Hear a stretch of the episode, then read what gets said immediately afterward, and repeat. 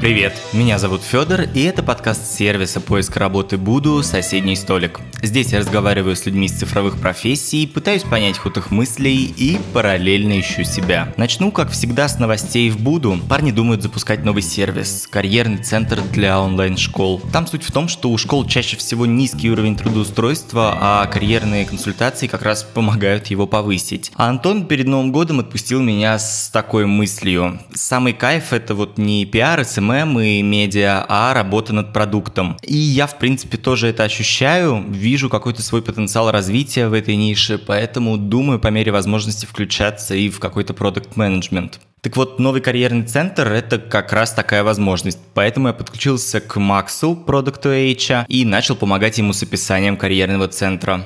Вот что на эту тему думает Антон, SEO буду. Блин, ну это все херня. Должно быть просто. Мы должны отправить это им, и все им должно быть понятно, э, что такое вообще повышение эффективности, вероятности трудоустройства, курсы станут продаваться лучше, где просто просчитанная экономика. Как говорится, да знаю я, что текст не очень. В общем, мы начали полностью переформулировать структуру и думать в сторону того, чтобы разбивать все это по пакетам. Посмотрим, к чему приведет. А сегодня со мной за одним столом Михаил Кафанов, издатель Тиньков журнала. Михаил – человек, который точно знает, как упаковать что-то сложное в простую, легкую и, главное, очень виральную форму. Всем привет, меня зовут Никита Юкович, я шеф-редактор Тиньков журнала. Сегодня вы послушаете подкаст Феди с Мишей Кафановым. Миша – это издатель ТЖ, мой босс и мой дружбан. Уже почти три года мы с Мишей работаем вместе, прошли через много и хорошего, и плохого. И могу сказать, что Миша очень классный специалист, и что еще круче, он классный человек. До работы в Тиньков Миша создавал разные СММ-агентства, но больше не создает уже. Надеюсь, что подкаст вам понравится. Приятного прослушивания. Расскажи, сколько раз за последнюю неделю ты слышал фразу «хочется что-то такое же, как в Тинькофф журнале»? Ты не поверишь, но мне кажется, всего раза два-три. Вот, ну это как бы не... не нет, да? ну, это как бы не, не то, что к нам обращались с этим, вот, это скорее просто...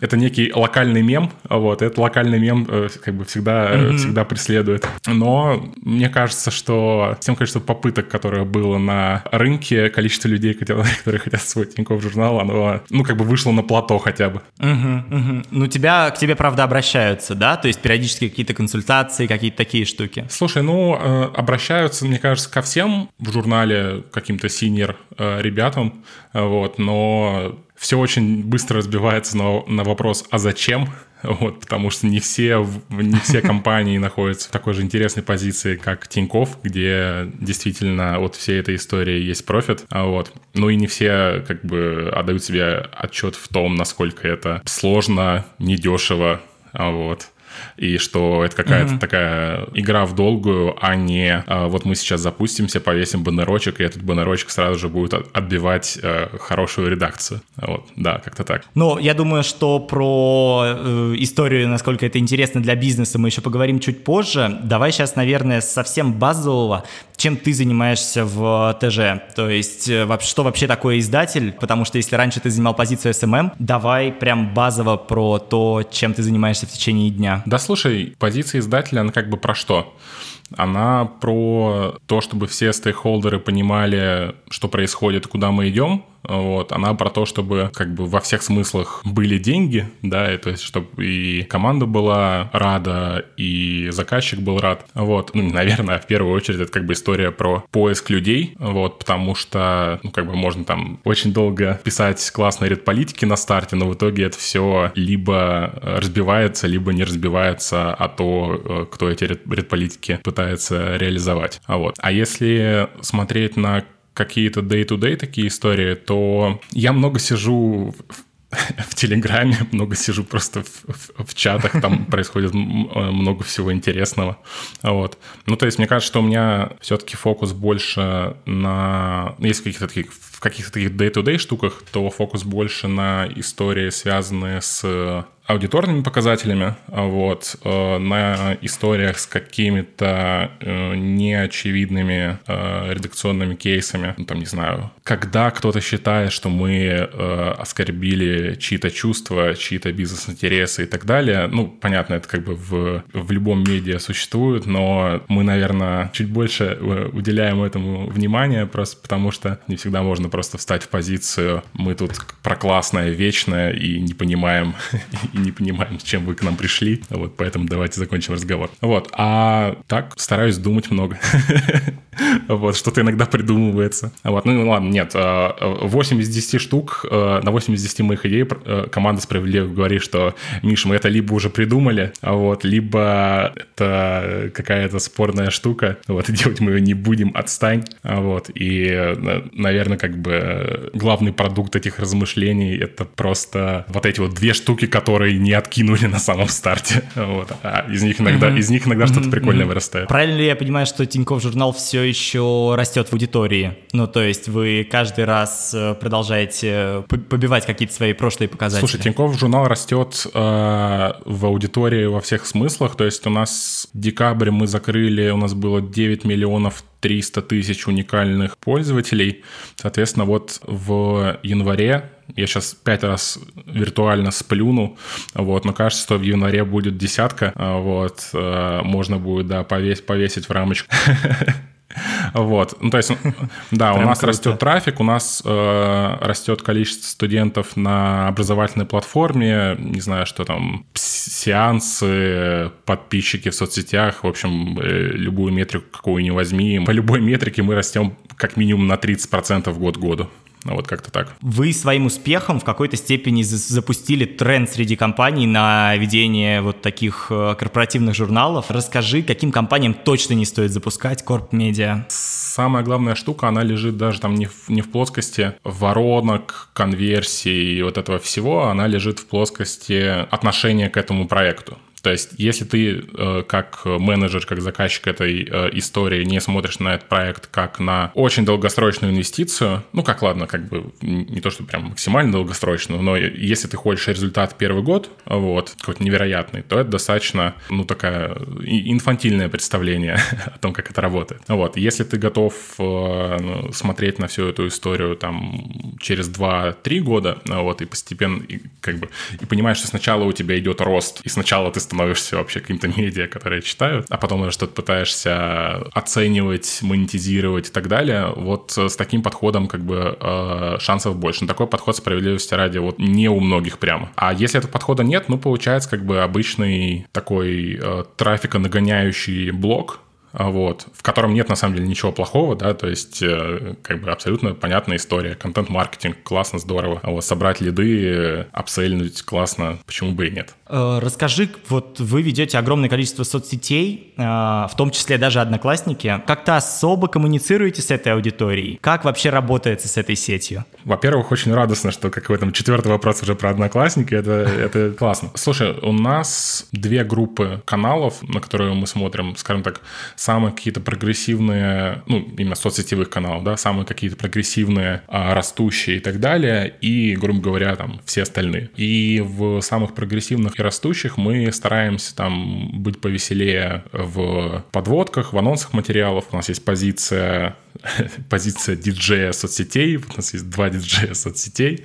Вот. Соответственно, в, в этих каналах мы такие бодрые, активные и смотрим, как бы мы могли что-то такое замечательное придумать. Вот. А есть каналы, э, которые, ну, в которые, может быть, не так верим с точки зрения вообще их долгосрочного потенциала. Ну, либо они нам прямо сейчас ничего не дают, да, и мы как бы в них еще не инвестировали очень активное время. Там мы более, скажем так, сдержанные, скучные а, и вот это все. Нет, можем, конечно, с каждым каналом заморачиваться и делать свою ленту, свой tone of voice и так далее, вот, но тот уровень, который у нас сейчас есть как бы с минимальными какими-то а, адаптациями, он, в принципе, кажется достаточным. А если заморачиваться сильнее, то, ну, фокус размоется и в каких-то более важных штуках, ну, типа за пределами этих соцмедиа каналов, что-то хорошее не случится, короче. Вот, так что мы здесь знаем, где остановиться, короче. Давай поговорим, может быть, про команду. Расскажи, сколько вообще человек у тебя в подчинении лично, и, ну, не в подчинении, с тобой работают, наверное, будет правильнее сказать. Слушай, у нас команда достаточно большая, то есть если посчитать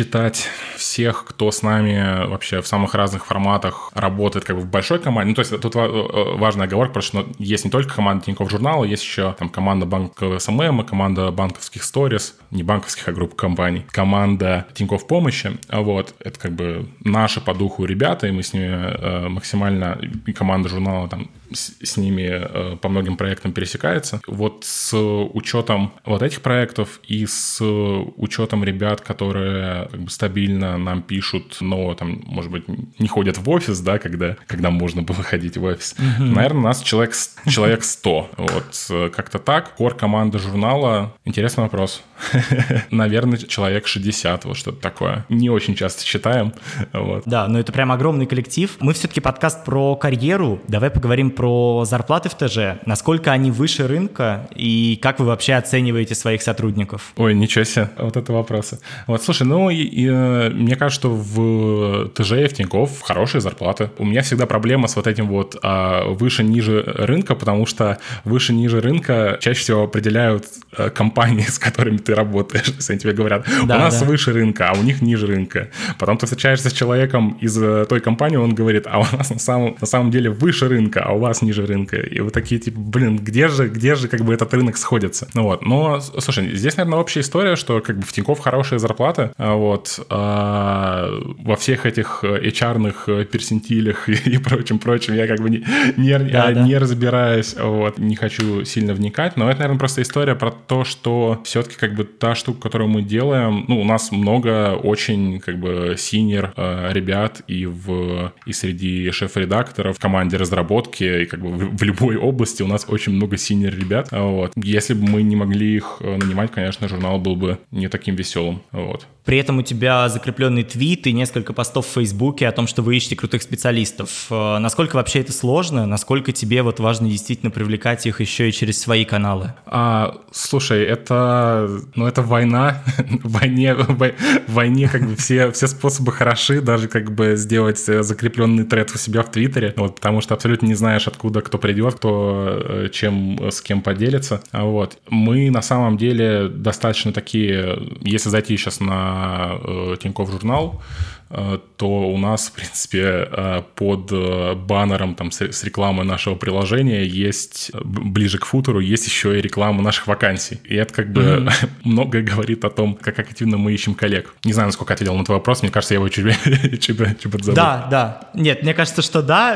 Я более-менее понял, что, ну, к общему это сводить, то довольно сложно найти, и в этом смысле рынок, ну, как бы заставляет. При этом давай тогда вернемся к чуть более медийным, наверное, штукам. Команда журнала постоянно обновляется, и у вас довольно четкая вообще тональность выстроена в журнале. Как вы достигаете того, чтобы сохранять вот эту одну тональность коммуникации? Э, что у вас есть? Как вы, может быть, обучаете новых коллег? Как вы понимаете, подходит человек, насколько он готов писать э, так, как в ТЖ или нет? Слушай, мне кажется, что вся история про там какой-то про консистенции в голосе журнала это абсолютно история, произрастающая из э, культуры внутри команды. То есть есть единомышленники, ужасное слово, какое-то очень советское единомышленники. Вот. То есть есть э, ребята, которые придерживаются одни, одних и тех же стандартов. Есть э, как бы их э, крутые вкусы. Вот. И как бы если у тебя на руководящих позициях в редакции у всех примерно один крутой вкус, то они нанимают к себе ребят с таким же крутым вкусом, и вот это как бы воспроизводится. Понятно, что там есть наследие редполитики, да, которая тоже формировала вот эту вот культуру. Вот, и здесь как бы э, всем причастным к ней надо отдать должное, но поскольку мы от политики как таковой отказались, да, то есть у нас слово Apple, одна редакция может написать так, другая иначе, культура осталась и вот э, воспроизводится замечательно. Расскажи, насколько сильно различается тональность коммуникации Тиньков, э, ну вот как группа компаний от Тиньков журнала? Насколько есть это различие? Слушай, ну я, наверное, не могу говорить про все коммуникации именно группы Тиньков, потому что я не занимаюсь всеми коммуникациями группы Тиньков. Наверное, как бы есть какая-то общая штука с тем, что все-таки вся коммуникация стремится к полезному действию для читателя, вся коммуникация как бы строится на уважении к читателю, клиенту, потенциальному клиенту. А в этом смысле как бы достаточно много общего. Из-за различий, ну, какие-то моменты, конечно, журнал э, больше, больше панк чем группа компаний, компаний в целом. Вот, но это скорее такой, если смотреть как бы на историю Тинькофф журнала, то панк Тинькофф журнала сейчас это такой уже панк э, за 40, который такой может еще немножко тряхнуть стариной, но в целом, но в целом уже немножко остепенился. Вот, как-то так. Расскажи тогда чуть больше, наверное, про коммуникацию Тинькофф журнала с э, другими подразделениями. Я знаю, что, ну, то есть другие компании, ну, вот внутри э, Тинькоффа запускают какие-то свои коммуникации, например, Тинькофф Инвестиции, да, сейчас очень активно развиваются и подкаст, и соцсети. Расскажи, как вы с ними взаимодействуете, насколько вы общаетесь с другими бизнес-юнитами, согласовываете какую-то коммуникацию? Я бы сказал так, мы общаемся с другими бизнес-юнитами, но чаще всего Тинькофф журнал, он как бы прекрасен и существует благодаря тому, что есть некое разделение между редакционным, да, и продающим, корпоративным и так далее. Соответственно, вот эта вот стена, она работает, она помогает. Вот, есть какие-то кейсы, в которых мы там с коллегами можем не соглашаться э, и их обсуждать. Есть какие-то кейсы, в которых мы можем просто какие-то взаимовыгодные штуки придумать. Ну, то есть как бы взаимовыгодные и для проектов, и для пользователей в конечном случае. Я бы не сказал, что мы самая такая но если говорить именно про кор-команду журнала, что это какая-то самая такая интегрированная с всеми бизнес-линиями команда, но это, наверное, все-таки произрастает из необходимости работать по своему плану и в интересах читателя, а не ставить всегда там какие-то финансовые интересы на первую позицию. Вот как-то так. А если все-таки про коммуникацию, ну вот с э, другими игроками, может быть, бывали случаи, когда вы совсем не в одной тональности или по-разному реагировали на какую-то ситуативку? Э, насколько вы вот все именно между собой что-то обсуждаете? Слушай, ну, мне кажется, что здесь история просто про то, насколько Тиньков большой, а Тиньков большой, вот, то есть просто собрать все, э, все большие команды, обсудить что-то, это уже достаточно такой интересный, интересный и сложный кейс. Я думаю, что все-таки это больше работает команда, которые занимаются коммуникациями группы, там, соответственно, есть и, ну, какой-то взгляд на месяц-другой вперед, да, и возможность э, синхронно что-то выпустить или на что-то отреагировать, вот, но журнал в этом плане немножко сбоку стоит, просто потому что у нас в день выходит 20 текстов, которые касаются там интересов, в принципе, всех клиентов и потенциальных клиентов все, всех бизнес-линий. Если мы по каждому, по каждому обсуждали, по каждому э, там э, синхронились и так далее, то мы бы только обсуждали и только синхронились, да, вот, и ничего, ничего бы не выпускали. Насколько вообще вы независимы, да, вот может ли условно группа компаний как-то повлиять на редполитику, сказать, что вот этот материал про это надо включить, или наоборот, вот это мы не публикуем, не выпускаем, на эту тему не говорим? Слушай, у нас есть как бы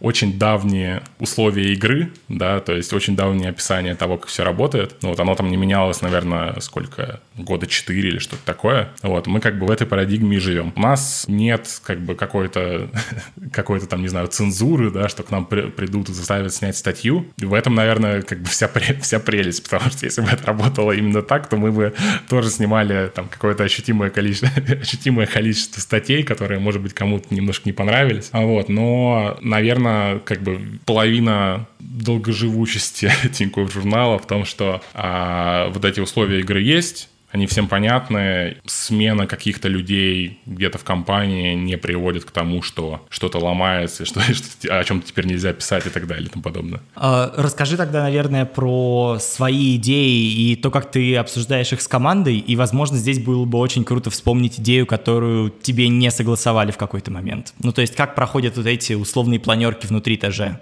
Ох, Интересный вопрос. А планерка на три этажа, мне кажется, проходит в первую очередь э, в телеграм-чатах.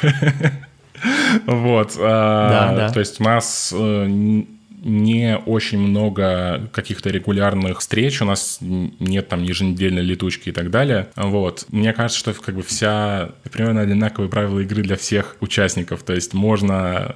Пришла какая-то идея, можно написать ее в соответствующий чат. Вот. И если она вдруг не решается в формате «О, классная идея, мы заберем и сделаем», ну, кем-то кем другим из этого чата, то тогда уже можно, да, там созвониться, обсудить, э, э сделать какую-то табличку. Вот. И но в целом, наверное, достаточно много прям каких-то ключевых таких штук э, родились э, просто потому, что много умных людей думают про то, как сделать э, свою часть как бы проекта лучше. Про то, с чем меня в команде послали в последнее время. Блин, ну, слушай, вот э, буквально недавняя штука, мы обсуждали, насколько можно сделать какой-то новый тейк, новый э, учебник для наших э, дорогих начинающих автомобилистов. А, вот, и я такой, типа, блин, надо покопать в сторону учебника ПДД, да, то есть учебник ПДД же нужен всем, вот, я такой, типа, очень понятная, очень понятная юзербаза, очень э, легко дистрибутировать и очень легко сделать лучше, потому что у всех, как бы, вот эти билеты, они очень страшные, а, вот, на что мне Никита Юкович, который наш замечательный шеф-редактор и очень вовлечен в э,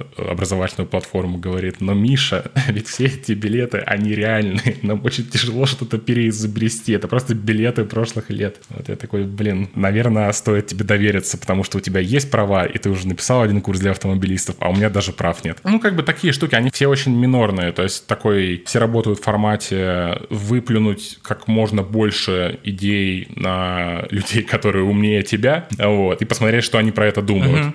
Потому что, ну, как бы никто тебе не осудит за то, что идея нерабочая или откровенно тупая, а вот, никто не назовет идею тупой. так что это вот так как-то работает, наверное, да. Расскажи, а как вы отрабатываете внутри команды, ну вот какие-то факапы? Например, ну, во-первых, да, тоже будет круто, если ты вспомнишь что-то, с, там, что связано с факапом, но вот, я не знаю, у меня вспоминается про 950 тысяч вот э, молодого человека, который, да, зарабатывает. Как, как вы это разбираете внутри команды, как вы отрабатываете? Понимаешь, у нас Э, за 2020 год вышло 3,5 тысячи материалов на сайте. Из них там факапа мы можем условно считать 3. вот. То есть конверсия неплохая. Это все очень непохожие кейсы, да, ну то есть как бы это же не история про то, что мы не соблюли какие-то там вещи, связанные с проверкой слов источников, да. В каких-то случаях проблема может быть с источником, в каких-то случаях э, проблема может uh-huh. быть с экспертом, но в рамках как бы там одного года или даже типа всего существования журнала нет ни одной какой-то э, проблемы, которая такая, я системная проблема, решите меня. Вот, то есть все это, да, все это да, очень как да, бы да. точно. Скорее это история про то, что механизм был, но он дал сбой в конкретном кейсе. Это как с э, Deepwater Horizon, да, который в Мексиканском заливе э, вылил кучу нефти. То есть у них был этот э, защитный механизм, дублирующий защитный механизм, а типа третьего защитного механизма не было. Вот, и здесь типа какая-то какая такая же история будто бы. Мне, кстати, кажется, что слушатели меня обязательно подловят на Deepwater Horizon, если я, если я пере, перепутал, и это не с ними история была, но как бы чисто какой-то такой концепт понятный. Ну, слушай, все максимально взрослые, классные люди, все максимально, все максимально понимают, где что дало сбой, как только видно, что случился сбой. Вот. И дальше просто как бы дотюнивается вот этот вот механизм, а, и как бы дальше опять живем вот с этой а, плохой, хорошей конверсией в какие-то там а, факапы в рамках года. Миш, а за что могут уволить Тинькофф в журнале? Интересный вопрос. Я не задавался им. Вот. Ну, понятно, есть какие-то как бы... Э, наверное, это не вопрос про какие-то, а, ну, классические рабочие отношения, да, где, ну, типа, ну, да. где вы с... Перестал ну, да, работать. Да, где, вы, где как бы и э, руководитель, и подчиненный понимают, типа, почему, почему происходит то, что происходит. Uh-huh, вот. Uh-huh. Да нет, ну, как бы к нам вряд ли попадет человек, который поведет себя, там, не знаю, настолько неэтично, настолько, там, не знаю, не в интересах читателей или того хуже клиентов, да, что тяжело представить человека, который будет уволен из-за вопиющего кейса. вот, скажем так. То есть, типа, uh-huh, все uh-huh. наши там расставания, это все-таки, ну, история про то, что стороны понимают, что происходит, да, и это какой-то такой честный и понятный опыт. Миш, хочу чуть больше поговорить про тебя. Э, ты раньше в целом был прям очень сильно на виду, делал свои проекты, завел блог, а ушел в банк э, и сейчас стал, ну вот, немножко невидимым, да, для вот, ну, такой внешней аудитории. Расскажи, не скучаешь ли ты? Да, слушай, не скучаю. Работы много просто как-то. Чем больше работы, тем меньше времени, не в обиду тебе, как обладателю подкаста, но тем меньше времени ходить на подкасты. Вот. Ну, все это достаточно эфемерная такая штука, то есть, там, не знаю, выступления на конференциях, а, трафик в твоем блоге или там, не знаю, свой какой-то проект на несколько десятков тысяч людей. Просто потому что, когда ты делаешь такую э, большую штуку, ты все-таки, наверное, подпитываешься даже в первую очередь не от того, что вау, круто, там, типа 10 миллионов читателей, да, хотя радует, а ты э, подпитываешься от просто гигантского количества гениальных людей вокруг тебя. А вот, то есть ты, ну, хотел сказать, приходишь в офис, да, но а, сейчас ты уже не приходишь в офис, вот ты э, заходишь утром как бы в чатике, и ты э, видишь, что уже там э, с утра умные люди обсуждают умные вещи, ты такой, господи, как, как, как приятно э, с ними здесь быть. А mm-hmm. и, конечно, там, не знаю, какие-то лайки в Фейсбуке, да, или что-то такое, а вот что обычно ассоциируется с какой-то э, медийностью, ну, это все очень меркнет на фоне вот такой штуки. Понимаю. Ну, то есть, э, когда делаешь свои проекты, вот такого ощущения очень крутых людей вокруг, вот этой концентрации бешеной, ее все-таки нет. Ну, у тебя, во всяком случае. Не, ну, если только твой проект не связан с тем, чтобы э, говорить с прикольными людьми. Так что ты здесь в некотором э, смысле нашел, да-да-да, чит-код. Вот. Shitposting. Я тут начал листать твои соцсети, э, долистал до 5 марта 2014 года. Миш, у тебя там пост... За который меня могут закрыть. Впервые... Нет, нет, вроде нет. Э, впервые в жизни сходил в стриптиз-клуб по работе. Даже это по работе. Что со мной не так? Расскажи, насколько ты вообще трудоголик. Во-первых, классный research. Во-вторых, я удалю этот пост после записи. Вот, потому что мне кажется, что... Вконтакте, если что. Просто ты читерски подступил, ты посмотрел ВКонтакте, вот. Э, там-то, конечно, ВКонтакте надо, надо э, закрыть уже абсолютно, да, потому что как бы все, все, все интересное в последнее время происходит только в Фейсбуке.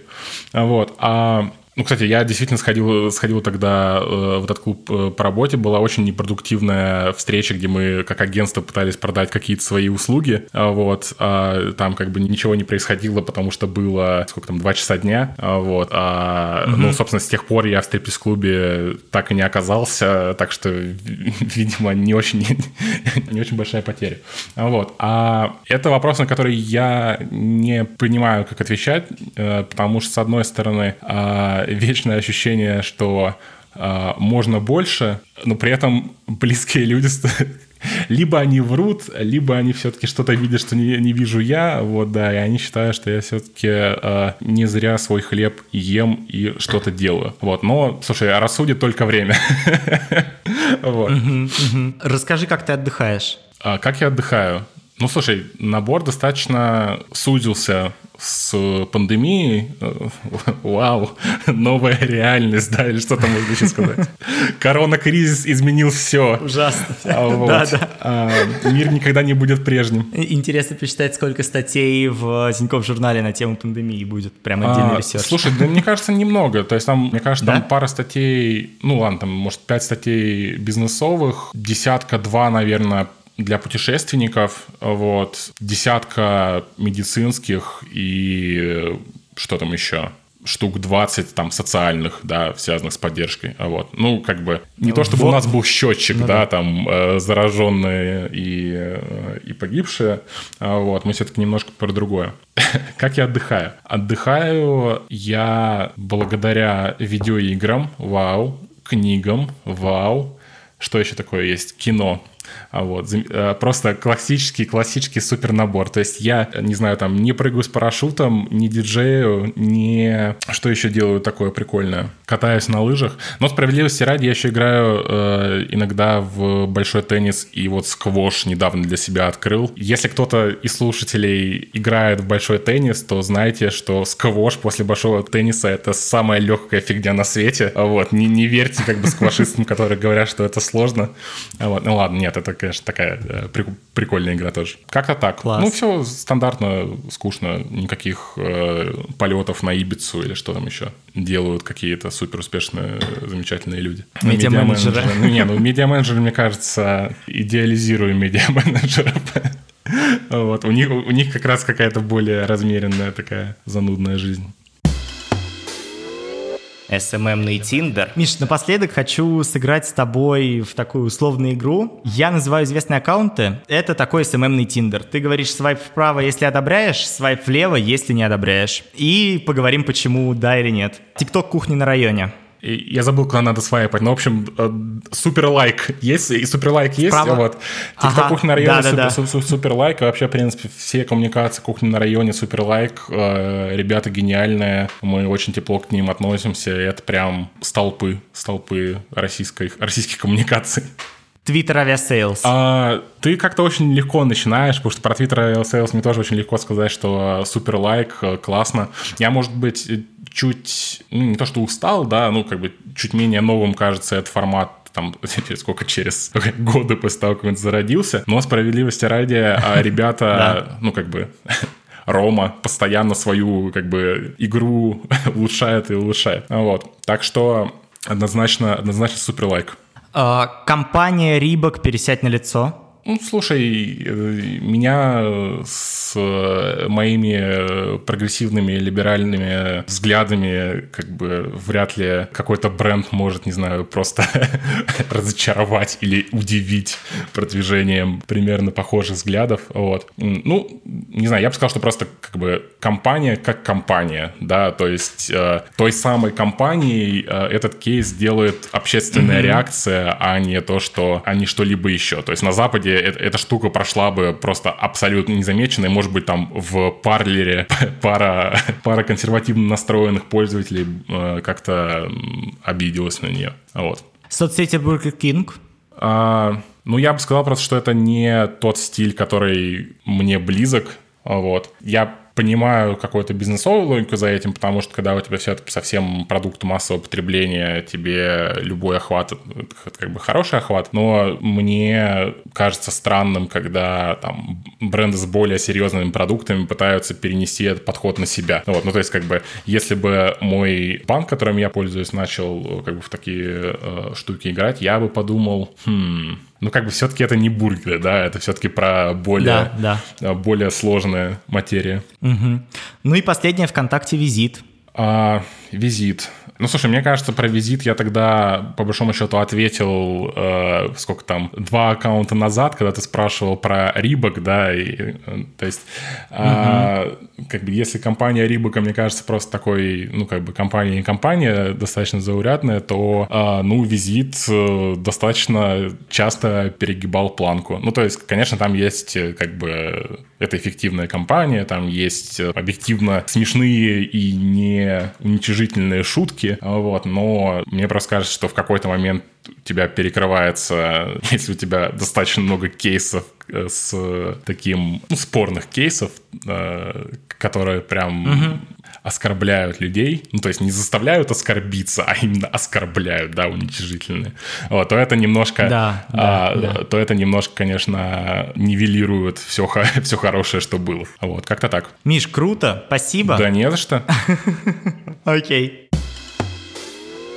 Фейк-собес. Огромное количество людей хотят работать в Тинькофф журнале. Кажется, все компании говорят, сделайте нам как в ТЖ. Недавно и Буду запустил свой Буду журнал, и мы решились на эксперимент. Наш Head of Content Паша устраивается в ТЖ. Вот что из этого получилось стартовый вопрос, как у всех абсолютно. Можешь рассказать, плиз, про свой опыт, может быть, с каким-то акцентом на циферках, что в каждой компании, в каждом проекте получилось сделать, если идея позволяет на этом, в этом формате, конечно. Да, конечно. А, первый мой еще, когда я был студентом, когда учился, я работал в НКО, и там циферками похвастаться не получится. Это просто такое было набивание руки. Я работал там за небольшие денежки и как бы тренировался. Потом я пошел в небольшое агентство, и там мы занимались проектами для крипты и ну и технологическими, в принципе. А, вот, э, там мы делали всякие реддиты, медиумы, делали контент на английском, немножко контента на русском. Вот, э, из э, цифр, которыми можно mm-hmm. похвастаться, я не скажу, наверное. Вот с Буду, наверное, все мое хвостовство будет связано, потому что вот я, получается, пришел в Буду а, в июне 2019 года, и с тех пор я, ну, занимаюсь контентом в целом, в широком каком-то понимании, и, ну, и соцсетями в частности. И у меня есть посты в Телеграме, например, на 253 шеров. Например, в Инстаграме мы выросли трех с половиной тысяч с сентября прошлого года до шести с половиной, не, уже больше, это шести шестисот э, вот сейчас. И из них вот эти и полторы тысячи — это с начала года. Ну, там, с 23 декабря по, по сейчас мы выросли на полторы тысячи подписчиков. Вот. И в основном это органический рост плюс ну, и с помощью всяких репостов, сторис людей. Ну, например, у нас э, вот есть подкаст, собственно, «Соседний столик», Вот, и оттуда приходят люди, подписываются. Что очень интересно. В рамках Буду я еще придумал спецпроект Brave New World по поиску первой работы. Целиком его написал. Э, у нас есть отдельный канал в Телеграме под него, который вот сейчас не ведется, но вот без рекламы, без всего, там набралось тысяча подписчиков. То есть там было 10 таких карточек, больших, э, больших карточек, 10 лонгридов, начиная от э, как вообще в 2000 2020, что вообще с рынком работы происходит, через э, резюме и тестовые, и до первого дня на работе. И помимо текста, мы еще, каждая карточка была у своей компании, то есть эксперты из этой компании, там были, например, МТС, Сбер, э, Райфайзен, и эксперты из этих компаний записывали небольшие видео, в котором дополняли вот этот весь текст своими еще советами. И помимо того, что вот этот э, проект мы делали, мы еще, понятно, выкладывали его в Телеграм, и ничего больше с ним не делали, там просто набрались вот эти подписчики. Угу.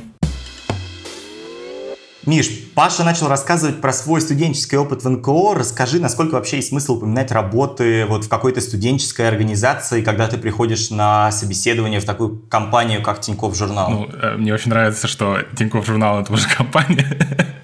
Вот. Да нет, да, да. Ну вот в такое а, место. Да нет, любой, да. любой опыт почти релевантен, когда говорим про работу с контентом. То есть НКО это или другая корпорация, по большому счету, не так важно. Здесь, наверное, даже какой-то а, разброс в опыте, да, что я поработал и в НКО, и в стартапе, и в корпорации, вот, он добавляет очков к опыту, добавляет очков соискателю. Как-то так.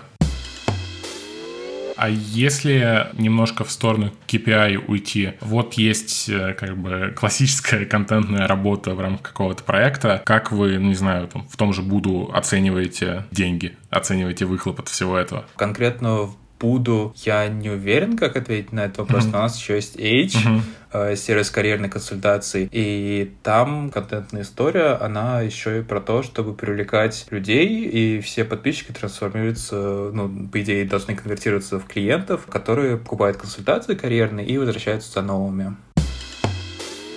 Расскажи, почему ты так сильно фиксируешься на KPI, а не на контенте? Почему настолько важно именно понимать, как ты измеряешь? Мы на самом деле контент? достаточно мало сейчас говорили про контент. Почему? Потому что все, что связано с контентом, очень плохо вычленяется на интервью, и это все надо смотреть на тестовом и на предыдущих работах. Ну, то есть на, нам сейчас именно формат там, как бы, подкаста не особо позволяет про это поговорить. А KPI на самом деле это история э, вот про что? Это история про то насколько соискатель может претендовать на что-то более менеджерское, да, ну то есть типа он мейкер или он менеджер. Нет ничего плохого ни в одном из этих mm-hmm. вариантов, а вот просто вот в нашем вот таком абстрактном интервью, да, э, хочется как бы хочется как бы понять, в какую сторону мы идем. Менеджер без как бы KPI, он достаточно такой, не хочу сказать бесполезный, но не такой полезный, как мог бы быть. Идеальный сценарий, если бы это было там э, было интервью на позицию какую-то более менеджерскую, идеальный сценарий был бы такой. А, я пришел в какую-то компанию, мне там не ставили KPI, я придумал KPI сам и вырастил их в три раза. Вот. То есть вот это как бы идеальный ответ контент для HM в твоей зоне ответственности это какая-то общая э, структура или это какая-то параллельная штука? Я помогаю контентом для H, но в основном это зона ответственности Сережи Короля, нашего еще одного редактора. Знаю такого.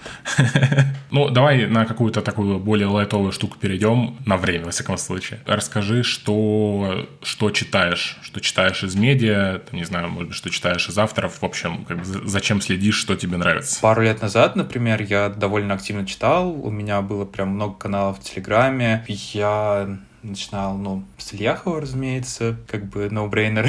А, вот, э, я читал ДЖ. Это а, вообще... Э, нельзя было не сказать. Раньше я читал всякие штуки типа Вилледжа, Ножа, вся вот эта условная, ну, афиши, понятное дело, вся вот эта условная культурная штука, какой-нибудь блюпринт еще, потому что мне это всегда было интересно. Из таких более-менее профессиональных штук я Dnative, наверное, до сих пор читаю. Но просто вот к текущему моменту я немножко разочаровался в плане во всяких э, вот этих блогах, потому что очень мало людей, которые как-то меряют контент цифрами. Вот. Ну, во-первых, когда ты читаешь что-то про контент несколько лет, ты начинаешь постепенно понимать, что все повторяют примерно одно и то же, что ты это уже где-то видел. То есть, например, вот э, в качестве примера у Ильяхова есть э, большой такой текст про составление понимания задачи, там у Сережи Короля он есть. А потом у еще одной авторки я видел и так далее. И чем больше ты встречаешь примерно одних и тех же вещей, тем Э, тем страннее. То есть э, такое ощущение, ну, условно, все еще есть желание как-то постепенно уходить в маркетинг из вот такой редакторской работы, потому что кажется, что там у тебя гораздо больше простор для роста в контенте, ты рано или поздно упираешься в вот такой потолок, потому что, ну, типа, научиться писать — это не так сложно на самом деле. То есть ты просто пишешь, пишешь, пишешь, пишешь, пишешь, и вот проходит там, типа, несколько лет, и ты, о, я умею писать, отлично. Э, идеальный момент, вот я рассказывал про агентство, мне кажется, вот э, больше всего опыта я получил там, потому что я просто приносил текст, мне возвращали с миллионом правок, я их правил, мне давали еще миллион правок и так далее. Мне кажется, вот это была лучшая школа вообще, в принципе, которую я мог получить. Вот. Медвежий цикл. Медвежий цикл разработки контента.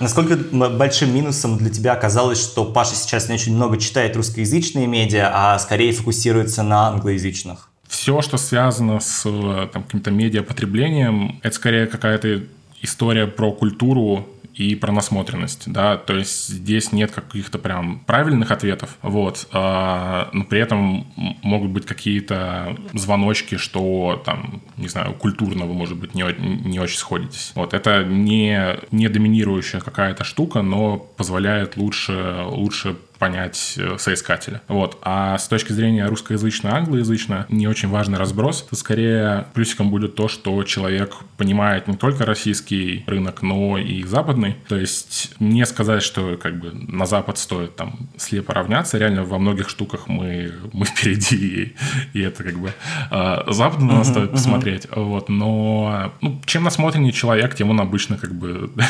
умнее. И очень, очень, очень простая такая сентенция сори, да, но вот как бы оно, оно так работает обычно. Расскажи, надо ли как-то готовиться к этому вопросу на собеседовании, что ты читаешь? Э, есть ли смысл что-то заранее сразу же продумывать на этот вопрос? На этот вопрос достаточно часто отвечают именно в формате какого-то такого day-to-day чтения, связанного с там, телеграм-каналами, э, медиа и так далее. С этой частью ни у кого проблем нет. Но на самом деле иногда прикольно услышать, что человек еще э, читает книги.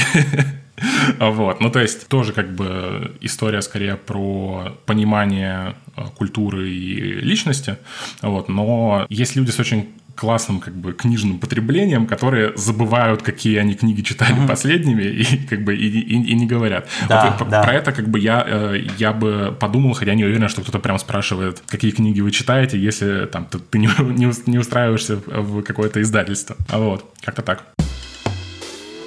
Вот ты сказал про рост. Какой у тебя опыт такой более менеджерский, скажем так? Находил ли ты на какой-то системной основе там мейкеров, экспертов, там была ли какая-то постоянная команда, которую ты менеджерил, развивал и так далее? Нет, потому что у нас э, стартап из условно 10 человек. И у меня есть вот замечательная стажерка Наташа. Мы с ней работаем вместе уже два месяца. И вот, ну, собственно, я просто ставлю задачки, она мне приносит, мы там обсуждаем с ней то, что она делает, э, вот. Ну и, собственно, все. То есть я не находил кого-то там целенаправленно. Вот ты говоришь про маркетинг если ты переходишь в маркетинг, развиваешь сторону маркетинга, mm-hmm. да, это история больше для тебя про э, то, чтобы там руками работать с какими-то другими э, инструментами, или про то, чтобы определять какие-то там, извини за, за избитую концепцию, но смыслы коммуникации, да, то есть какой-то основополагающий посыл, который уже потом раскладывается в разных каналах на разные, там, не знаю, рекламные кампании и так далее. Конечно, хотелось бы сказать про смыслы,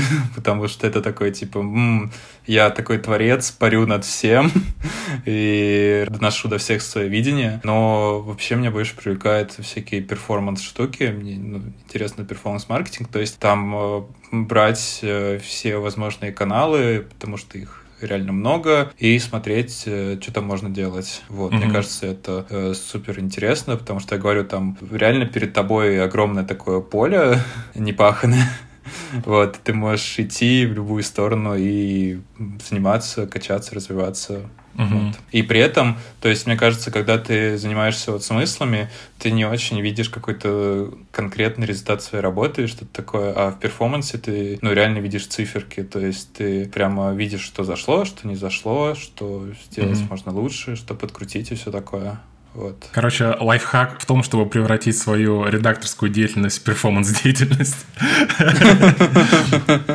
Ну, как бы сложно, сложно, но можно. Можно ли на собеседовании брать паузу перед ответом на а, вопрос? нужно, мне кажется. Вот. Нет, пауза э, штука полезная. Если соискатель и наниматель планируют э, провести друг с другом несколько лет, вот, то, кажется, потратить э, там э, на полчаса больше в рамках интервью все могут себе позволить.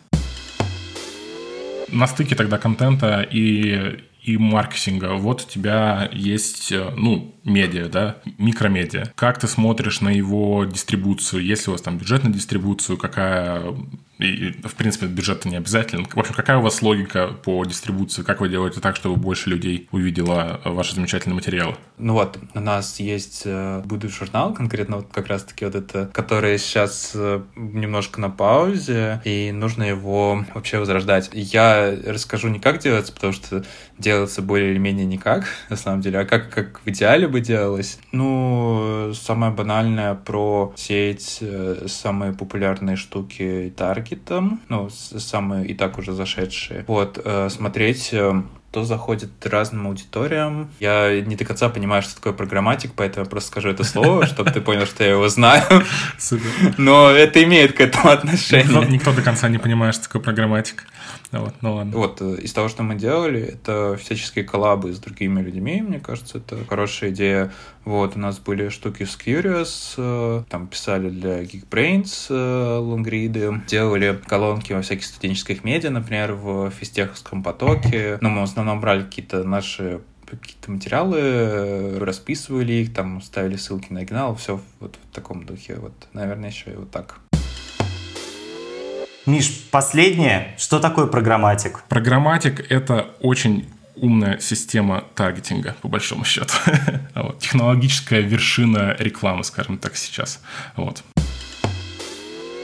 Простой вопрос на совпадение вкусов. Назови пару брендов, за которыми тебе приятно следить в соцмедиа, на их площадках, неважно, в принципе, где. Хоть по телевизору. И пару брендов, которые, mm-hmm. ну, скажем так, оскорбляют твое чувство прекрасного. По одному я просто сходу могу назвать, а над, над парой нужно вот подумать. Так вот, то, что сходу в голову приходит, это, конечно, кухня на районе, то, что нравится хорошо, то, что оскорбляет чувство прекрасного, это визит. Ну, тут, тут было реально несложно. Общий нарратив понятен. Вот. Мне кажется, у кухни на Раяне, в принципе, лучший ТикТок из ТикТоков брендов. Мне кажется, это, ну, в принципе, он слишком Это правда, быть это правда, да. А как у тебя с тем, чтобы следить за каким-то западным опытом? Я, в принципе, конечно, думаю, что там, например, с точки зрения медиа Россия во многих вещах Запад обгоняет, вот, но все равно как бы в, в, в России Нью-Йорк Таймс своего нет, вот, и вряд ли э, там в каком-то обозримом будущем будет, вот, поэтому интересно, черпаешь ли ты какие-то штуки э, из англоязычных источников? Pitchfork, Vox, э, The Atlantic. Ну, я стараюсь иногда заходить читать Нью-Йоркер, но у меня, мне кажется, ну, не, не, не достиживаю до конца. Слишком умно. А, вот, э, вообще в целом, на самом деле много читаю на английском, нравится читать на английском, но вот именно для каких-то соцсетей э, оттуда кажется, мало чего можно взять, именно как пример. Мне кажется, вот именно соцсети у нас опережают э, Запад прямо на порядке. То есть, э, понятно, да, я, я согласен про медиа, потому что э, у нас есть там пара качественных медиа, условно, на Западе их там десятки точно. Не, не, не будем говорить о причинах. Вот, но при этом там с э, дистрибьюцией, с, э, вот, с, с вот этим всем остальным у нас с SMM, опять же, все гораздо лучше. Слушай, ну и раз уж мы говорим про всякие издания, давай поговорим про какие-нибудь платформы. В какие платформы ты бы сейчас инвестировал там основное время, основные денежные ресурсы? В какие платформы ты больше всего веришь? Я верю, что в ТикТоке можно делать э, всякие, что можно переупаковывать контент для ТикТока, и это будет заходить. Вот, э, я, кстати, на предыдущий ответ я, я вспомнил, что я читаю. Я читаю всякие сабстейки. Угу. Мне очень нравится сама идея сабстейка, мне на, на самом деле вот я, я стараюсь, э, это сейчас очень забавно прозвучит, но я стараюсь э, минимизировать влияние соцсетей на свою жизнь и свое там нахождение. Ну и Телеграм на самом деле тоже, потому что как бы в Телеграме работа, и у тебя даже если в архиве какие-то каналы, то ты все равно на них отвлекаешься. А вот э, Substack, он как бы приходит тебе на почту и там лежит. И email рассылки, кстати, тоже приходят тебе на почту и там лежат. И и к этому, вот еще про вопрос э, про дистрибуцию, мы сейчас будем запускать, собственно, email рассылки mm-hmm. там еженедельный с каким-то контентом. И вот, мне кажется, это хороший ответ на тот вопрос, который просто мне не пришел в тот момент. А вот на этот вопрос, который мы сейчас обсуждаем, я верю в TikTok, Substack, ну и в целом в email рассылки. Мне кажется, email это очень круто, потому что email тебе не порежет охваты, email тебя не заблокирует э, по непонятной причине, вот, и так далее. Он только твой. Все так, твои, да. Твои подписчики — это твои подписчики. Да, да, солидарен здесь.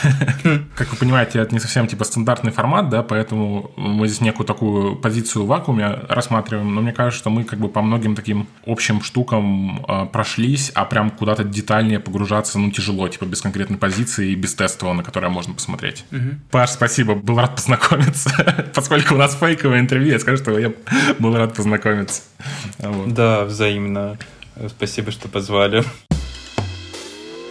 Михаил, спасибо тебе, что пришел. Друзья, все еще жду ваши комментарии по тому, как вам обновленный формат столика. Прямо мне в Телеграм. Ссылка в описании эпизода. Ну а вы не забывайте ставить 5 звезд в iTunes и буду ждать вас за соседним столиком. Пока!